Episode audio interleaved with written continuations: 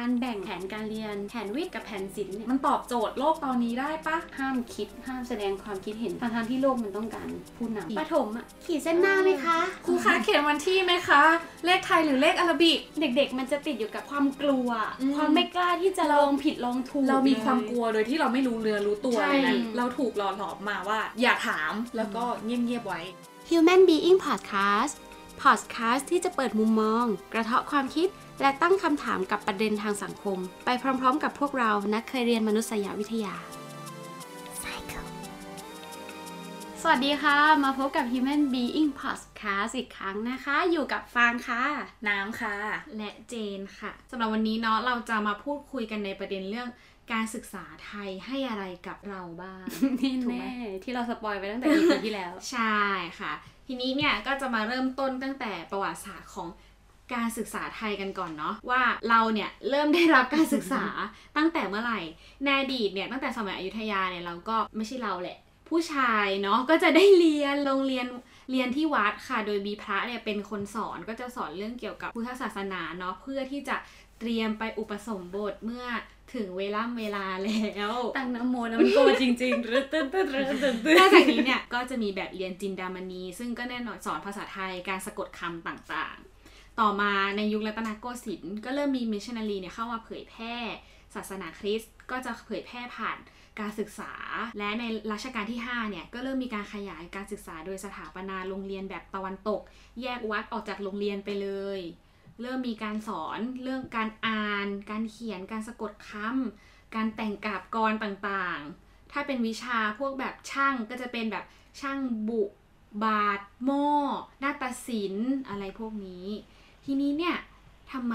รห้าถึงเริ่มสถาปนาโรงเรียนแบบตะวันตกคนเนี่ยมันมีหลากหลายภาษา นับถือศาสนา แล้วก็มีจารีตที่มันต่างกัน โรงเรียนอะจะเป็นสื่อกลางที่สอนภาษากลางทำให้ชาวสยามเนี่ยมีวัฒนธรรมแล้วก็ภาษาร่วมกัน เพื่อสร้างรัฐสยามขึ้น มันก็เห็นเนาะว่า มันจะมีศูนย์กลางส่งคนจากหัวเมืองไปที่ท้องถิ่นเพื่อทำการสอนภาษากลาง แล้วก็วัฒนธรรมแบบกลางให้กับคนในท้องถิ่น หลังการเปลี่ยนแปลงการปกครองปี 2475 เนี่ยคณะราษฎรบอกเลยว่าเราต้องให้การศึกษาอย่างเต็มที่แก่ราษฎร เพื่อให้รู้สิทธิหน้าที่ทำตามรัฐธรรมนูญ ราษฎรมีความรู้ก่อนมาเลือกตั้งอ่าทีนี้ก็เริ่มมีการสร้างพลเมือง เพื่อที่จะมีความรู้ความเข้าใจเรื่อง ประชาธิปไตยมากขึ้น ซึ่งตอนนี้เนี่ยมันก็จะมีเรื่องการสอบและสอบคัดเลือกแบ่งทรงแบ่งสายอะไรก็จะเริ่มมาตอนนี้แหละ ต่อมาเป็นยุคจอมพลปอค่ะ ยุคจอมพลปอเป็นยุคยืนตรงเคารพธงชาติ8โมงเช้ากับ6โมงเย็น การจัดการศึกษายุคนี้ส่งเสริมให้ภาษาไทย ซึ่งเป็นภาษาที่ประดิษฐ์ใหม่ในยุคจอมพลปอ เป็นภาษาที่แบบพยายามลดตัดตัวอักษรสระหรือ กาลันหรืออะไรพวกเนี้ยที่มันดูเป็นภาษาเขมรมอญออกไป เพื่อให้มันดูสละสลวยแบบความเป็นไทยที่มียอยักษ์ ซึ่งความเป็นไทยที่มียอยักษ์เนี่ยจะกลายเป็นวัฒนธรรมไทยที่มีแค่หนึ่งเดียว เป็นวัฒนธรรมหลักของประเทศนี้ใช่ มันเหมือนกับเออในยุคนั้นเนี่ยต้องการตัดความหลากหลายออกไปสร้างความเป็นปึกแผ่นเพื่อให้ง่ายต่อการปกครองหรืออะไรก็แล้วแต่ตัวอย่างที่มันเห็นได้ชัดมากๆ ก็คือ ภาคใต้ของไทยเนาะอย่างที่สามจังหวัดชายแดนใต้เนี่ยในยุคนั้นเนี่ยค่อนข้างมีวัฒนธรรมเป็นของตัวเอง มีภาษาเป็นของตัวเอง ทั้งภาษาพูดภาษาเขียน แต่ทีนี้พอมีการปฏิรูปการศึกษาอืมต้องใช้หลักสูตรแกนกลางต่างๆเนี่ยเขาก็ถูกบังคับให้เรียนภาษาไทย พูดภาษาไทย ในโรงเรียน ทั้งที่ในชีวิตปกติประจำวันเขาว่าใช้ภาษามลายูอืมอยู่ตลอดเวลา มันก็ทำให้มีปัญหาเหมือนกัน เพราะว่ามันคือการไม่ยอมรับความแตกต่างหลากหลายอะ่ะอืมมันไม่ใช่แค่ที่ภาคใต้นะคะ ที่ภาคเหนือเองอืมที่เป็นภาษาล้านนา ภาษาล้านนาก็คือถูกห้ามใช้เหมือนกันอืมอืมพิวิถีชีวิตวัฒนธรรมต่าง ๆ ที่เขาเคยใช้ในชีวิตประจำวันอะ่ะพอเข้าเขตโรงเรียนปุ๊บ คุณห้ามพูดคำเมือง คุณห้ามพูดคำเมืองถ้าพูดปุ๊บจะถูกเก็บตังค์กี่บาทอืมจะถูกลงโทษอะไรยังไงก็อืมว่าไป เรารู้สึกว่าการศึกษาไทยมันพยายามตัดความหลากหลายไปตั้งแต่ตอนนั้นแล้วใช่อืมต่อมาในยุคของจอมพลสฤษดิ์ธารารัตน์ค่ะ อย่างที่ทราบกันดีว่าเป็นยุคที่เผด็จการทหารเต็มข้อเลยเนี่ยยุคเนี้ยจินตนาการเรื่องรัฐชาติอย่างเข้มข้นเลยค่ะ ชาติคือมีอันหนึ่งอันเดียวเลย อาณาเขตแบบชัดเจน ตัดหน้าที่เคารพและธรรมนูญออกไปจากวิชาหน้าที่พลเมือง เนื้อหาเนี่ยเป็นอุดมการณ์สร้างรัฐชาติแบบเข้มข้น ชาติเนี่ยมีประชาธิปไตยเป็นเพียงรูปแบบ มีสิทธิเสรีภาพตามสมควรพอ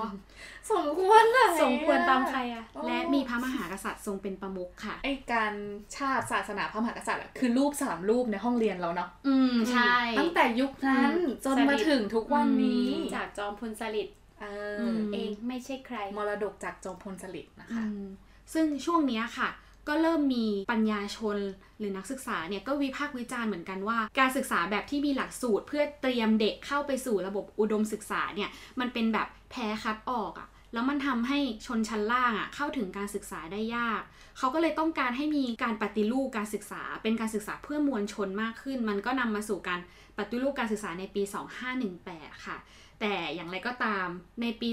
2522 เป็นต้นมาเนี่ย เราจะได้เรียนบทเรียนที่ชื่อว่า มานะมานีปิติชูใจ อันเนี้ยเราน่าจะจำได้ว่ามันเป็นแบบชุมชน หมู่บ้านเล็กๆ ในอุดมคติที่สงบสวยงาม แต่มันก็มีเรื่องชาติแล้วก็หน้าที่พลเมืองอยู่ในนั้น เขาจะบอกว่าชนบทเนี่ยไม่มีปัญหาเรื่องโครงสร้าง มีแต่ปัญหาศีลธรรมเท่านั้น หมู่บ้านเนี้ยเป็นแบบจำลองของรัฐชาติอย่างหนึ่ง แต่ทำให้มันดูสวยงาม ก็สอดแทรกด้วยเรื่องการเมืองอย่างเช่น ภัยคอมมิวนิสต์ว่าจะมาทำลายนู่นนั่นนี่ในหมู่บ้านนี้ยังไงอืมอะไรประมาณนี้ค่ะมันมันทำให้เห็นว่าในประวัติศาสตร์เองอะการให้การศึกษาโดยรัฐ หรือว่าแบบเรียนที่รัฐให้เราเรียนเนี่ยมันพอจะเห็นนะว่ามันผูกโยงกับเรื่องการเมืองเยอะเลยทีเดียว การศึกษามันเป็นเครื่องมือที่รัฐอะครอบงำเราด้วยความรู้ไม่ว่าจะต้องการให้เราเนี่ยใช้ภาษากลาง เพื่อที่จะรวมสูตรอำนาจ หรือว่าอยากให้มีอารยะ หรือว่าอยากจะสร้างรัฐชาติ อยากให้เป็นประชาธิปไตย หรือแม้แต่โฆษณาชวนเชื่อ ก็ใช้การศึกษาเนี่ยเป็นเครื่องมือ แล้วถ้ามองการศึกษาในปัจจุบันเนี้ยอืมสิ่งหนึ่งที่เป็นที่พูดถึงอยู่ตลอดเวลาแล้วก็เป็นที่ตั้งคำถาม มาตั้งแต่สมัยเราเรียนมัธยมด้วยซ้ำจนตอนนี้ก็ยังถามกันอยู่ว่า การแบ่งแผนการเรียน มัธยมปลายสายสามัญนนะคะ เป็นแผนวิทย์กับแผนศิลป์เนี่ย มันยังตอบโจทย์อยู่จริงๆไหม คือระบบการศึกษาของเราเนี่ยมันถูกตั้งคำถามมาตั้งแต่ยุค 14 ตุลาใช่อะไรแล้วเนาะใช่แล้วก็มีความตั้งใจที่จะปฏิรูปมันในทางที่ดีขึ้นตั้งแต่ปีอืม22 แต่จนปัจจุบันนี้นะคะ ปี 63 ก็ยังถามกันอยู่ ก็ยังถามกันอยู่ว่า ก็ยังไม่มีใครมาตอบรูปแบบการเรียนการสอนของเราอะ่ะ มันตอบโจทย์โลกตอนนี้ได้ปะอืมก็ยังถามกันอยู่โอเคงั้นเรามาดูที่มาที่ไปก่อน ที่มาที่ไปของการที่การศึกษามัธยมปลายได้แบ่งเป็นสายวิทย์กับสายศิลป์เนาะมันเริ่มตอนปี 2476 ที่มีการประกาศให้มีการกำหนดแผนการศึกษาเป็นประถมศึกษา มีสายสามัญวิสามัญมัธยมปลายแยกเป็นสามัญวิสามัญแล้วก็อุดมศึกษา ด้วยสภาพสังคมในช่วงเวลานั้นน่ะคณะวิชาในอุดมศึกษามันไม่ได้มีให้เลือกเยอะ มันมีอยู่แค่ไม่กี่คณะเนาะดังนั้นการกำหนด สายการเรียนในช่วงมัธยมปลายอะ่ะมันเหมือนเป็นการปูทางเพื่อเข้าไปในอุดมศึกษา เขาจึงได้แบ่งใหญ่ ๆ เป็นแค่สองสายก็คือสายวิทยาศาสตร์ กับสายอักษรศาสตร์ก็คือการแบ่งสายวิทย์สายศิลป์อะตั้งแต่76แล้วก็ยังไม่เกิดการเปลี่ยนแปลงอะไรแม้ว่าโลกเราจะผ่านมากี่สิบปีแล้วก็ยังใช้ตามอยู่ อืมต่อให้ตอนนี้คณะวิชาในอุดมศึกษางอกเป็นร้อยแล้วเออก็ยังแบ่งเหมือนเดิม อืมอืมก็คือ แบ่งสายวิทย์ไว้วิทย์สี่เพื่อวิทย์สี่สำหรับคนที่จะไปต่อในคณะแพทย์ วิศวะเกษตรวิทยาศาสตร์อะไรอย่างนี้ในช่วงเวลานั้น แล้วก็แบ่งพวกเป็นสายศิลป์ไว้สำหรับคนที่ต้องการจะเข้าแบบอักษรนิติเศรษฐศาสตร์อะไรอย่างเงี้ยตั้งแต่ปี76จนถึงตอนเนี้ยก็ได้มีการเปลี่ยนแหละ ไม่ใช่ไม่เปลี่ยนก็คือไม่ได้มีแค่วิทยาศาสตร์กับศิลป์อย่างเดียวแล้วมันจะมีวิทยาศาสตร์ศิลป์ภาษา วิทยาศาสตร์ศิลป์ภาษาศิลป์คำนวณ วิทยาศาสตร์ศิลป์ภาษาศิลป์คำนวณ ศิลป์ทั่วไปก็คือก็จะมีเพิ่มขึ้นมาแหละ แต่ก็ก็ยังงงกันอยู่ดีว่า แล้วมันสรุปมันตอบโจทย์ไหม เพราะว่ามันมีการตั้งคำถามโดยผู้เรียนอะว่าการที่เราแบ่งการเรียนเป็นสายวิทย์สายศิลป์เนี่ยมันตอบสนองให้คนเรียนเนี่ยเขารู้สึกอยากเรียนหรือได้ค้นหาตัวเองจริงๆไหมเขาได้ค้น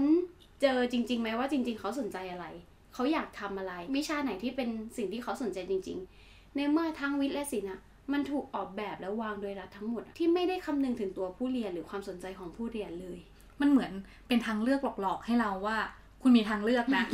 แต่จริง ๆ แล้วอะไม่ได้เลือกเราไม่ได้เลือกเลือกไม่ได้เลือกไม่ได้ด้วยเพราะเขาวางมาเพราะเขาวางมาให้หมดแล้วแล้ว แล้วไอการที่เราแบ่งสายการเรียนเป็นศิลป์กับวิทย์เนี่ย มันได้สร้างค่านิยมบางอย่างเกิดขึ้นในสังคมด้วยนะอืมมันก็จะมีความเชื่อที่ว่า เด็กเรียนวิทย์คณิตเป็นเด็กเก่ง เด็กเรียนศิลป์เนี่ยแบบไม่รู้ไม่เก่งเออะอสอบอย่างสน้ออยบสิสอบเข้าวิทย์ไม่ได้เลยก็เรียนสายศิลป์ใช่หรือแต่ไม่ก็เรียนอ่อนแหละอืมอืมคือเพราะว่าเรารู้สึกว่าสายวิทย์อะมันเป็นสิ่งที่จับต้องได้ แล้วสังคมไทยก็ให้ความเคารพนับถือกับมัน เป็นหมอเป็นสร้างผลงานนวัตกรรมที่มันมองเห็นเป็นรูปธรรมอืมมันจับต้องได้อืมส่วนสายศิลป์อะมันเป็น soft skill เนาะอืมมันคือการนำความรู้นำการเรียนรู้พาคนมาคุยกัน มันเป็นนามธรรมอะคนเลยรู้สึกว่า เออ มันไม่ได้ประโยชน์มันไม่เห็นประโยชน์เราเลย ให้คุณค่ากับสายวิทย์อืมและด้วยสิ่งเหล่าเนี้ย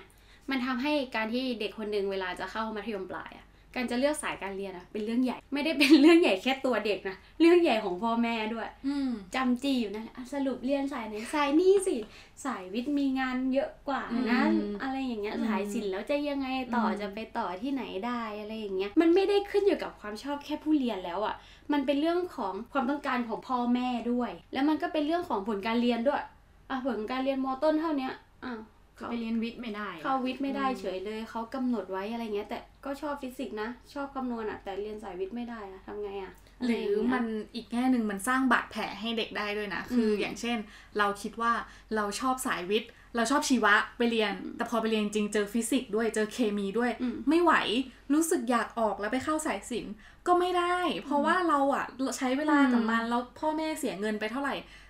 กลับตัวตอนนี้ก็ไม่ทัน แต่อยู่ไปก็ฝืนใจ เออ มันคือการสร้างบาดแผลหรือสร้างอะไรบางอย่างให้กับอืมตัวเด็กด้วยซ้ำมันก็เลยเกิดการตั้งคำถามว่าสรุปการแบ่งสายวิทย์คณิตสายศิลป์อะไรเงี้ยมันเพียงพอจริงๆเหรอต่อการเรียนรู้ของเด็กอะยุคก่อนมันอาจจะพอเนาะอืมแต่ตอนเนี้ยผ่านมาเออตอนเนี้ยมันเพียงพอจริงๆไหมหรือมันมันช่วยเพิ่มทักษะอะไรให้เด็กจริงๆไหม มันช่วยให้เด็กได้ค้นพบ ตัวตนของตัวเองหรือความชอบความสนใจตัวเองจริงๆไหมหรือมันแค่วางไว้เพื่อให้เด็กจบไปตามระบบ ตอนเนี้ยเท่าที่ไปหาข้อมูลมาเนาะการเรียนแบบสายวิสายศิลป์เนี่ยไม่กี่โรงเรียนที่เป็นโรงเรียนมีชื่อเสียงและมีทรัพยากรอะก็ได้มีการทดลองเลิก แต่ก็ไม่ได้แบบเลิกสักทีเดียวอะก็คือเหมือนเป็นการเพิ่มวิชาเลือกให้เด็กได้เลือกเยอะขึ้นอะไม่ได้แบบเป็นการวาง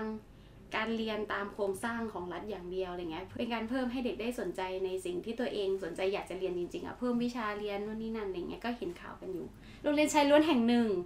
โรงเรียนเอ่อสาธิตมัธยมทางการศึกษาแห่งหนึ่ง พอโรงเรียนเหล่านี้เขาลองยกเลิกการกำหนดแผนการเรียนแบบเดิมๆอะเขาก็ทำสำรวจออกมาเขาพบว่าเด็กในโรงเรียนเขาอะสอบตกน้อยลงนะอืมแล้วก็มี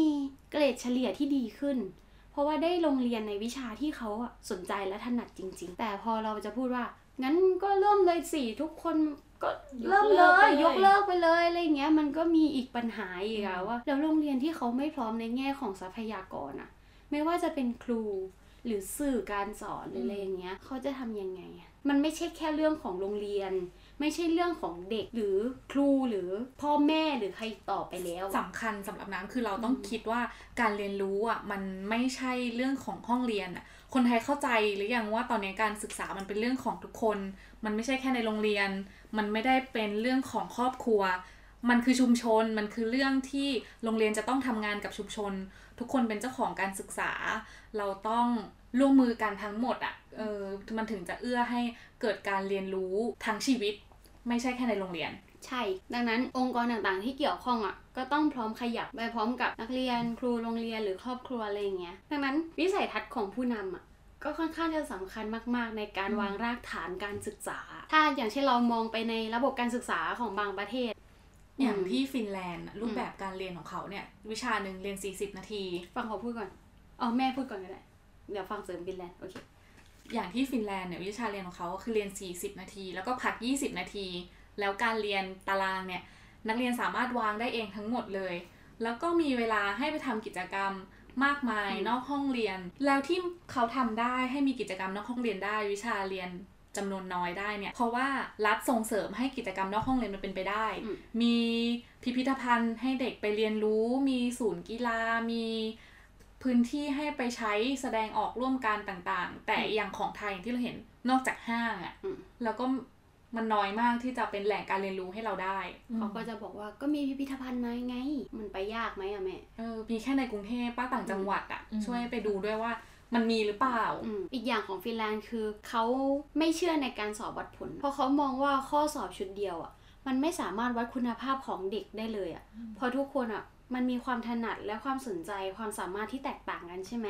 แล้วพอเราบอกว่าอ้าวแล้วถ้าเรียนไปไม่สอบวัดผลแล้วยังไงอะเออเราจะรู้ได้ยังไงว่าเด็กคนไหนเก่งไม่เก่งอืมหรืออะไรอืมก็ไม่ต้องรู้ อืม แล้วทำไมเราต้องเอาตัวเลขมา ตัดสินว่าคนหนึ่งเก่งหรือคนไม่เก่งอืมทำไมเราไม่ตามหาว่าเขาสนใจอะไร เขาถนัดอะไร เขาทำอะไรได้ดี อย่างตอนเนี้ยฟินแลนด์คือนอกจากจะไม่มีสายแล้วอะ เป็นวิชาก็แทบจะน้อยมากแล้วแทบจะไม่มีเส้นแบ่งของวิชาแล้ว เขาจะเรียนคล้ายๆเป็นธีมไปแล้วเนาะอืมแบบเรียนธีมร้านอาหาร คือความรู้หรือวิชาต่างๆอะมันเข้าไปอยู่ในพวกนั้นอยู่แล้ว คือ การใช้ทรัพยากร วิชาชีวะ การเตรียมอาหาร การทำบัญชี การจัดการทุกอย่างอะอืมมันแทรกอยู่ในนั้นแล้วอืมมันสามารถนำไปใช้ได้จริง อืมเนี่ย พอเขาได้เรียนรู้จากสิ่งเหล่าเนี้ยเขาก็จะรู้แล้วว่าเขาสนใจอะไรอืมเขาถนัดอะไรอืม เขาจะต่อยอดเป็นอาชีพอะไร อาชีพของเขามันจะขับเคลื่อนประเทศประเทศไปได้ยังไง อย่างฟินแลนด์หรือสิงคโปร์ที่ได้ชื่อว่าเป็นประเทศที่มีการศึกษาดีอันดับต้นๆของโลกเนี่ยเขามีสิ่งที่เรียกว่าฉันทามติร่วมกันอืมมาถามฉันทามติร่วมกันว่า สิ่งที่เราต้องการให้เด็กๆได้จากการศึกษาเนี่ยคืออะไรสองประเทศเนี้ยจะบอกว่าอยากให้ได้แรงงานที่มีคุณภาพที่สามารถไปขับเคลื่อนประเทศได้จริง ๆ มันคือสิ่งที่เขามองเห็นร่วมกันดังนั้น เขาก็จะทำทุกวิถีทางเพื่อให้ระบบการศึกษามันตอบโจทย์ทุกคน แล้วก็พัฒนาคนให้ได้มากที่สุดอืมคือทั้งสองประเทศเนี้ยมีรูปแบบการเรียนการสอนหรือการวัดผลที่ก็ค่อนข้างต่างกัน ก็คือออย่างฟินแลนด์อย่างที่ฟางบอกว่าเป็นการไม่ค่อยวัดผลเนาะเป็นการให้เด็กได้ใช้ชีวิตของตัวเอง แต่อย่างสิงคโปร์อะเขามีการเรียน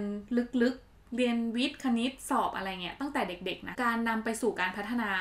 ทรัพยากรมนุษย์อะ มันมีหลายทาง แต่สิ่งสำคัญคือเขามีมติร่วมกันอะว่าเราต้องการพัฒนาคนจริง ๆ แล้วเราเห็นว่าการศึกษาเป็นส่วนสำคัญอืม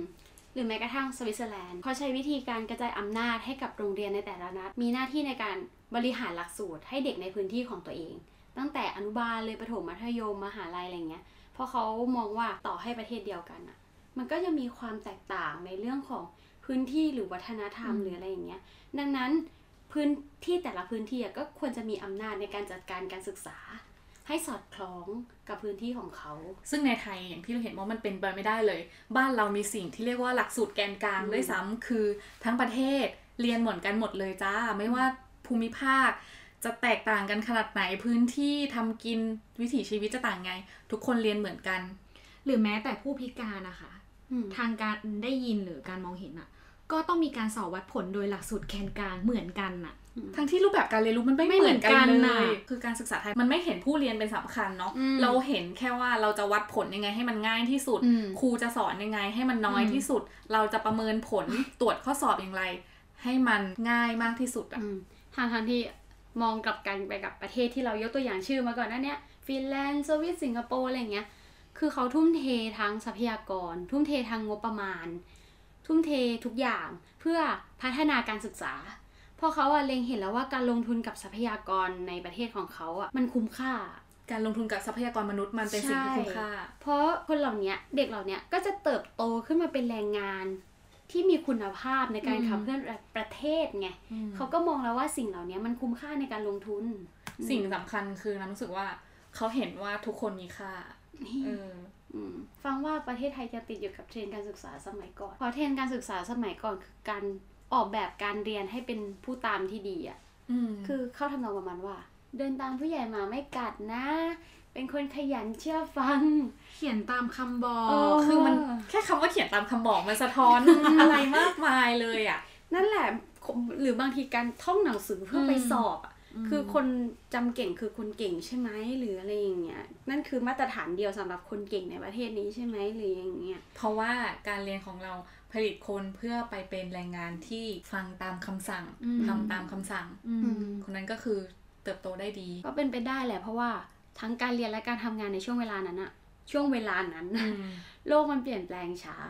คำตอบที่ถูกมันก็จะมีแค่คำตอบเดียวอะ แต่พอตอนนี้ที่มันกลายเป็นทุกอย่างมันเร็วไปหมดอะทุกอย่างมันเปลี่ยนแปลงมันเป็นดิจิทัลไลเซชันแล้วอะการหาคำตอบอะมันไม่จำเป็นต้องมีคำตอบเดียวต่อไปแล้ว ต่อให้หนึ่งคำถามอะเราก็สามารถเปลี่ยนแปลงคำตอบไปตามบริบทได้ถูกไหมมันไม่จำเป็นว่าสิ่งนี้ต้องถูกเสมอหรืออะไรต่อไปแล้วอะดังนั้นสิ่งที่ตลาดแรงงานของโลกต้องการมากที่สุดในตอนนี้ก็คือทักษะความเป็นผู้นำทักษะที่เขาจะสื่อสารทำให้คนรอบข้างเนี่ยเชื่อมั่น และเชื่อถือหรือ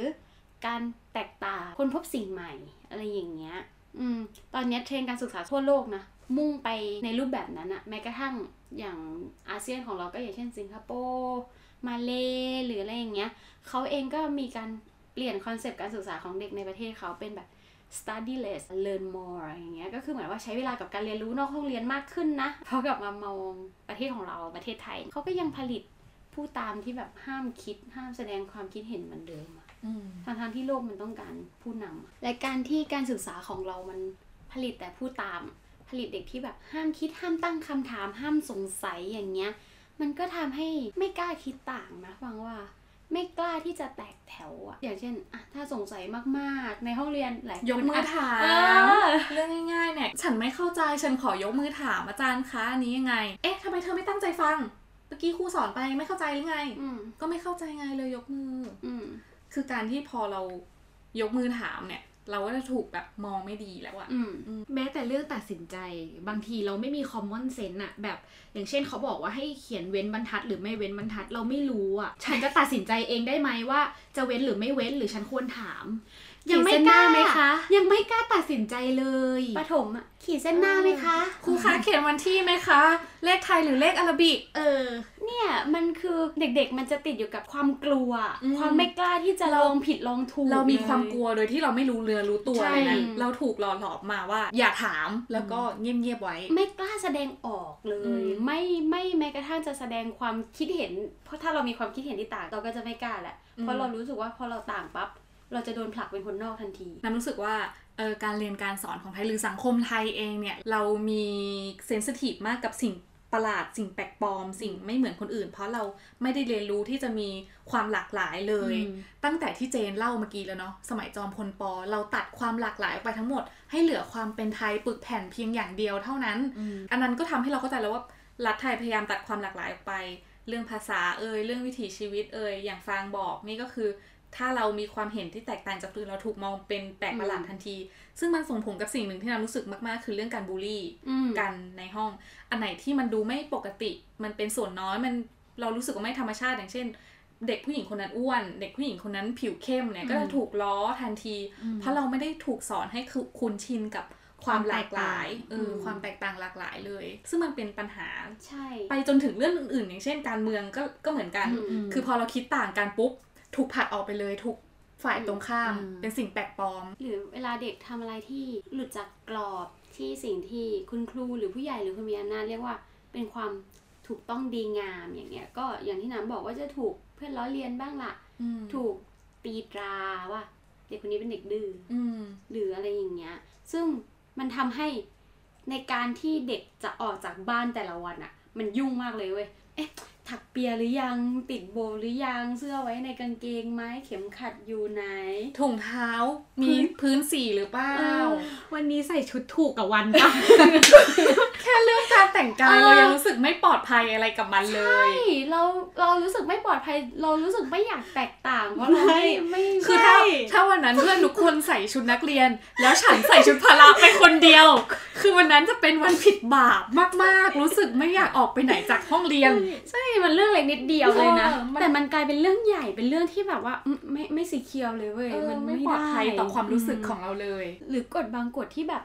มีมานานมากแล้วอะ มีมาตลอดอะทรงผมเอ่ยอะไรอืมเอ่ยก็ยังคงอยู่ยังไม่หายไปสักที แล้วก็ยังไม่มีใครมาตอบว่าทำไปเพื่อทำไมเพื่อคือการศึกษาของไทยที่เรามองว่าเป็นปัญหานอกจากหลักสูตรการสอนแล้วเนี่ยการใช้อำนาจในโรงเรียนอะมันอืมเห็นชัดมากๆเลยว่าอืมทำไปทำไมอืมทำให้เราเป็นผู้ตามอย่างเดียว เอออมผลิตเพื่อให้เราเป็นผู้ตามอย่างเดียวอะมคือการใช้อำนาจอย่างเช่น ทรงผมเนี้ย คือสมมติอะเป็นกฎของโรงเรียนก็ได้ว่าต้องเท่าติงหู แต่ตอนเด็กเราโดนตัดอะมันครึ่งติงหูอะทำเพื่ออะไรในเมื่อต้องการแค่ติงหู คือต้องการใช้อำนาจอะอืมเราคิดว่ามันคือการต้องการใช้อืมอำนาจของครู หรือการเอ่อปัตตาเลี่ยนไถผมเอออมคือก็ไถเป็นหนึ่งจุดให้มันพอเห็นใช่ป่ะอย่างที่เราเห็นในอินเทอร์เน็ตแหละว่าเขาไถให้มันเป็นรูปน่าเกลียดอะมันคือการสร้างความอับอายมันคือการอยากใช้อำนาจอะแล้วกฎอะมันก็เพิ่มขึ้นด้วยนะกฎไม่เคย น้อยลน้อยลงน้อยลงแต่กฎอะจะเพิ่มขึ้นเสมอเปลี่ยนไปตามยุคสมัยและบริบทมอย่างเช่น อันนี้ที่ไปตามหาข้อมูลมานะก็เดี๋ยวนี้ก็จะมีกฎแบบห้ามสั่งอาหารจากแก๊ปฟู้ดแพนด้ามากินในโรงเรียน หรือห้ามไม่ให้นักเรียนไม่นับถือศาสนา อืมเนี่ยคือการออกกฎอะมันเห็นชัดว่ามันออกมาเพื่อควบคุมพฤติกรรมนักเรียน เพื่อใช้ในการลงโทษนักเรียน การทำให้เขาเชื่อง มากกว่าที่จะเป็นการหาคำตอบว่าพฤติกรรมของเขาอะ มันเกิดขึ้นได้ยังไง มากกว่าที่ที่จะลงไปเข้าใจ มากกว่าจะเข้าใจอืมแต่มากต้องการควบคุม ใช่ แล้วอย่างที่บอกว่าเด็กสมัยเนี้ยเขา digitalization อืมอำนาจอยู่ในมือเขา เขาก็เริ่มอะไรบางอย่างที่เขารู้สึกว่าเขาไม่ได้รับคำตอบสักทีอะเขารู้สึกว่ามันไม่เป็นธรรมสำหรับเขา เขารู้สึกว่าสิ่งเนี้ยมันลิดรอนสิทธิเสรีภาพของเขา เขาก็จะเริ่มตั้งคำถาม เมื่อไม่มีใครมาให้คำตอบเขา เขาก็จะแสดงออกในพื้นที่อื่นๆ อย่างเช่นพื้นที่ออนไลน์อืมก็จะมีแฮชแท็กของน้องๆ หลาย ๆ โรงเรียนมาเล่าเกี่ยวกับกฎของโรงเรียนตัวเองว่าเป็นอย่างไรมันตลก บางคนก็เล่าให้มันตลกแหละ แต่มันก็เศร้านะ คือถ้าเราอยู่ในเหตุการณ์นั้นจริงๆอะเราเราก็ตลกไม่ออกอะมนั่นแหละ มันเข้าใจว่าโรงเรียนมันเป็นสังคมเนาะการที่คนหลาย ๆ คนจะอยู่ร่วมกันอะมันก็ต้องมีกฎกฎในการอยู่ร่วมกันอย่างเงี้ย แต่กฎนั้นมันก็ควรจะ ชัดเจนอะแล้วก็มันควรมีคำอธิบายว่ากฎเนี้ยกำหนดไว้เพื่ออะไร ต้องการสร้างอะไร มันควรจะมีที่มาที่ไปแล้วก็ไม่ไปละเมิดสิทธิ์ขั้นพื้นฐานของเด็กจนเกินไปหรือเปล่าอะไรอย่างเงี้ย เพราะว่าอะอย่างเช่นเรายกตัวอย่างเช่น เรียนในห้องไม่ให้พูดคุยกันนะ หรือห้ามเล่นโทรศัพท์ในห้องนะ ห้ามกินขนม มันเข้าใจได้ เพราะว่าเราไม่ตั้งใจเรียนอะ เราจะเล่นโทรศัพท์ แต่แล้วเพื่อนที่เขาตั้งใจเรียน เราจะไปรบกวนเขาไหม สิ่งเหล่านี้คือมันเข้าใจได้เป็นการอยู่ร่วมกันและให้เกียรติผู้อื่นเนาะเป็นการสร้างวินัยในตัวเอง แต่บางอย่างที่ไม่มีคำตอบให้เขาเลยอะหรือบางอย่างที่มันไม่ make sense เลยอย่างเช่น มาดีดใส่เสื้อในเพราะว่าไม่ใส่เสื้อซับหรืออะไรอย่างเงี้ยหรือว่าฉีดสีกับลงไปที่กระโปรงที่สั้นเกิน อืมคือบอกให้เปลี่ยนก็บอกให้เปลี่ยน อืมอืมผู้ใหญ่มาจะพูดเสมอว่าเด็กต้องเคารพผู้ใหญ่ แต่ในขณะเดียวกันผู้ใหญ่เองก็ไม่เคยที่จะเคารพเด็กเลย เราคิดว่าโรงเรียนเนี่ยเป็นพื้นที่การใช้อำนาจที่ เข้มเข้มข้นข้นมามากกๆเลย ดังนั้นถ้าเราจะออกกฎอะไรสักอย่างเพื่อให้เป็นการอยู่ร่วมกันในพื้นที่เดียวกันอย่างสงบอะลองเจอกันสักครึ่งทางไหมกฎที่มีเหตุและผลกฎที่ไม่ไปละเมิดสิทธิส่วนบุคคลของใครอย่างเงี้ยมันน่าจะดีกกฎว่า เพื่อการแบบอยู่ร่วมกันจริงอืมมีนักคิดคนหนึ่งนะคะ ชื่อว่าหลุยส์อัลทูแซนเขาเป็นนักคิดชาวฝรั่งเศส เขาพูดไว้ว่าการที่จะสร้างความเป็นปึกแผ่นภายในรัฐเนี่ย มันมีการใช้อำนาจสองแบบหนึ่งคือกลไกเชิงปราบปราม ก็คือการใช้กฎหมาย การจับกลุ่มการใช้อำนาจต่างๆเนี่ยในการควบคุมคนและอีกแบบหนึ่งคือ กลไกทางอุดมการณ์ของรัฐ ซึ่งกลไกทางอุดมการณ์ของรัฐเนี่ยมันกระทำผ่านสถาบันการศึกษาเป็นสำคัญเลยนะ คือจริงๆ มันมีหลายสถาบันไม่ว่าจะเป็นสถาบันการเมือง สถาบันศาสนา สถาบัน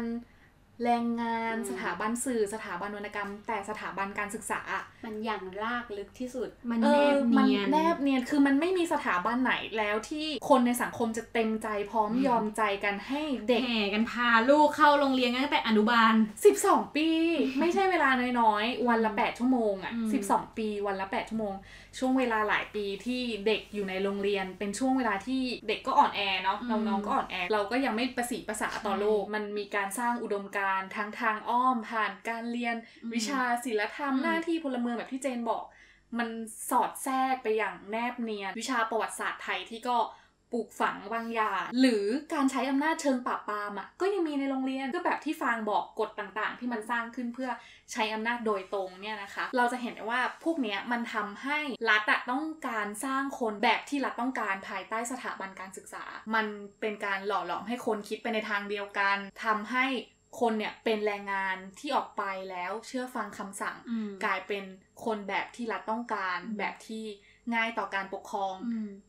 ซึ่งในประเทศอื่นๆที่เราพูดถึงเนี่ย จุดมุ่งหมายเขาคือการสร้างคนเพื่อให้ออกไปพัฒนาประเทศเพื่อเนาะเป็นแรงงานที่มีคุณภาพในการขับเคลื่อนประเทศ อันนี้น่าจะเป็นจุดมุ่งหมายของรัฐไทยที่ต้องการให้การศึกษาเราเพื่อที่จะ ให้เราเป็นผู้ตาม คือเรารู้ว่าประเทศไทยมีบุคลากรที่มีคุณภาพมากมายเนาะ แต่ทำไมการศึกษาไทยมันยังพัฒนาไม่ได้ ระบบการศึกษาไทย ทุกคนพูดว่ามันมีปัญหา ทุกคนลงมติร่วมกันว่าเราจะต้องปฏิรูป แต่สุดท้ายแล้วมันไปไม่ถึงไหนอะเพราะอะไรทั้งที่จุดมุ่งหมายเราเหมือนกัน คือเราต้องการทำให้เด็กมีคุณภาพ นี่ก็แอบคิดว่าเพราะว่ารัฐไทยต้องการทำให้เรากลายเป็นแรงงานที่เชื่องเชื่องเชื่องต่อไปพลเมืองควรจะเรียนแบบไหนคนที่สอบผ่านอืมสอบ คะแนนถึงเข้าผ่านก็กลายเป็นคนไปเรียน เออหมอ หมอไปเป็นนิติ กลายเป็นอีกระดับหนึ่งของอืมสังคม กลายเป็นชนชั้นหนึ่งในสังคม ลูกตาสีตาสาดันถูกบอกว่า อย่าเรียนนานเลยไปเรียนอาชีวะเพื่อหาเงินให้ที่บ้านเถอะระบบการสอบแบบแพ้คัดออกมันแยกเด็กไปโดยปริยาย มันไม่ใช่แค่แพ้เพราะสอบไม่ติดนะ มันแพ้เพราะเราไม่มีทุนอืมเด็กบางคนไม่มีทุนทั้งทุนทางเศรษฐกิจอืมทุนของ เวลา หรือว่าอยู่ต่างจังหวัดไม่มีโอกาสเข้าถึงอืมหรือบางกลุ่มมันน่าเศร้าตรงที่บางกลุ่มไม่เห็นว่าการเรียนจะช่วยเปลี่ยนสถานภาพทางสังคม หรือเศรษฐกิจเขาได้ยังไงเลย หรือว่าจริง ๆ แล้วการศึกษาไทยมันไม่ได้ถูกสร้างไว้เพื่อทุกคน ถ้ามีเรื่องไหนสงสัย หรือมีเรื่องราวอะไรที่อยากแลกเปลี่ยน สามารถคอมเมนต์ไว้ได้ด้านล่าง หรือ hashtag human being podcast แล้วเราจะนำมาพูดคุยกันใน EP ต่อ ๆ ไป แล้วพบกับพวกเรา human being podcast ทุกวันพุธหนึ่งทุ่มตรง สามารถติดตามฟังพวกเราได้ที่ YouTube Facebook Spotify SoundCloud Podbean และ Castbox แล้วพบกัน สวัสดี